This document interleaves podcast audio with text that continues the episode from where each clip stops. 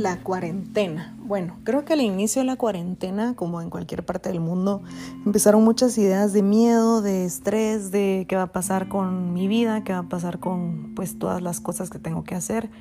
Y la verdad es que siendo cien por ciento honesta, yo, Luchi Cosenza, diseñadora, artista guatemalteca, al principio no lo tomé así porque empecé a ser muy positiva. Yo la verdad es que soy una persona súper positiva de nacimiento y desde el principio empecé a hacer videos y a ver formas en que me podía pues ocupar.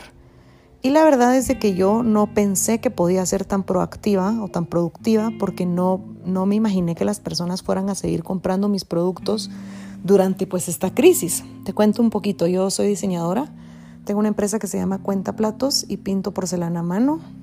Tengo un libro que se llama El Espejo de tu Vida, en donde cuento mi historia antes, durante y después de la depresión. Y pues soy activista de amor propio y salud mental. La verdad es que mi giro de negocio es principalmente la porcelana, las conferencias que doy y mis libros. Y cuando empezó esto yo dije, bueno, nadie me va a comprar porque no es un producto de primera necesidad. Y la verdad es que me sorprendí al ver que todos mis clientes siguieron comprándome, gente nueva, pero creo que también porque mi producto cuenta una historia. Entonces se sintieron identificados y pues eso fue lo que a mí me motivó a decir, wow, he logrado construir una comunidad fuerte que me permite seguir trabajando. Entonces, a pesar de yo haber tenido ese pensamiento de no voy a vender, el cual igual me tranquilizaba porque yo siempre he pensado que, bueno, dos cosas, como que primero ahorrar mucho y poderte mantener en momentos de crisis y segundo, que si lograste construir algo alguna vez, si lo llegaras a perder, lo puedes volver a hacer. Entonces yo dije, bueno, cuando termine la crisis lo hago. Entonces como que mi mente estuvo tan ocupada con esos pensamientos que en ningún momento ha tenido espacio para decir qué va a pasar. El mundo se va a destruir, no vamos a volver a estar como antes.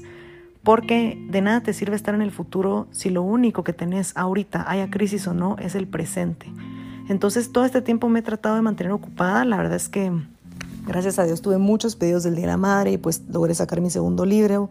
libro durante la pandemia y eso me ha mantenido ocupada. Entonces mis pensamientos no han sido tanto de miedo, sino de esta es mi nueva realidad y de aceptación. Y creo que esa es la invitación en este espacio que te quiero hacer, que muchas veces pensamos que tenemos que estar pensando en el futuro o tenemos miedo ahorita durante la crisis de que no sabemos qué va a pasar, pero la verdad es que nunca has sabido qué va a pasar, nunca has tenido el control del futuro, nunca has sabido qué va a ser de ti mañana.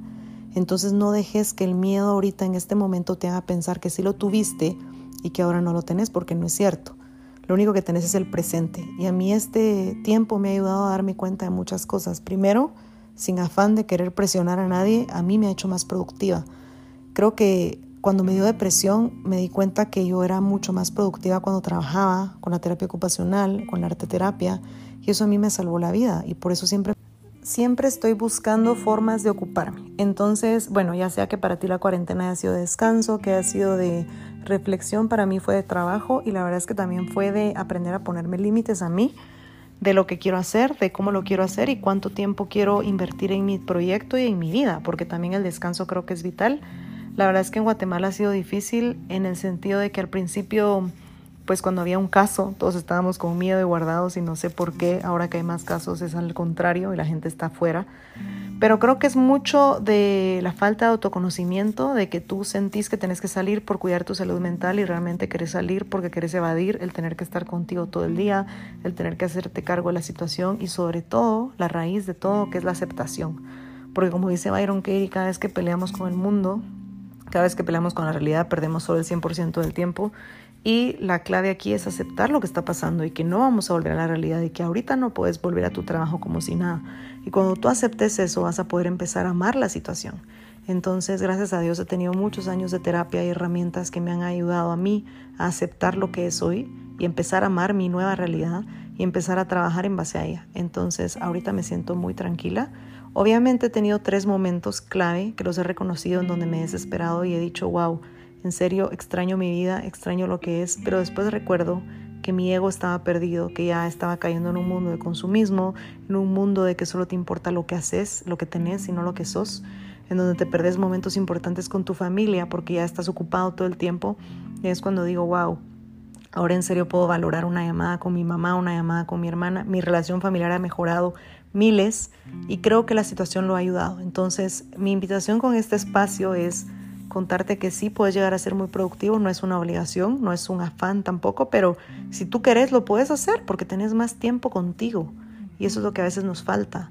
También tenés una oportunidad para conocerte, para darte lo que necesitas, para voltearte a ver, una oportunidad para, para pasar tiempo con tu familia, para ver quiénes son, cuáles son sus necesidades, sus sus obstáculos, sus miedos, y para empezar a controlar tu mente, y más que controlarla, cuestionarla, porque el miedo es la historia de un futuro. Y de verdad, si algo te puedo dejar en este espacio, en este podcast, es que nunca has tenido el control del futuro. Entonces, ¿por qué vas a permitir que una crisis te haga pensar que sí lo tenías?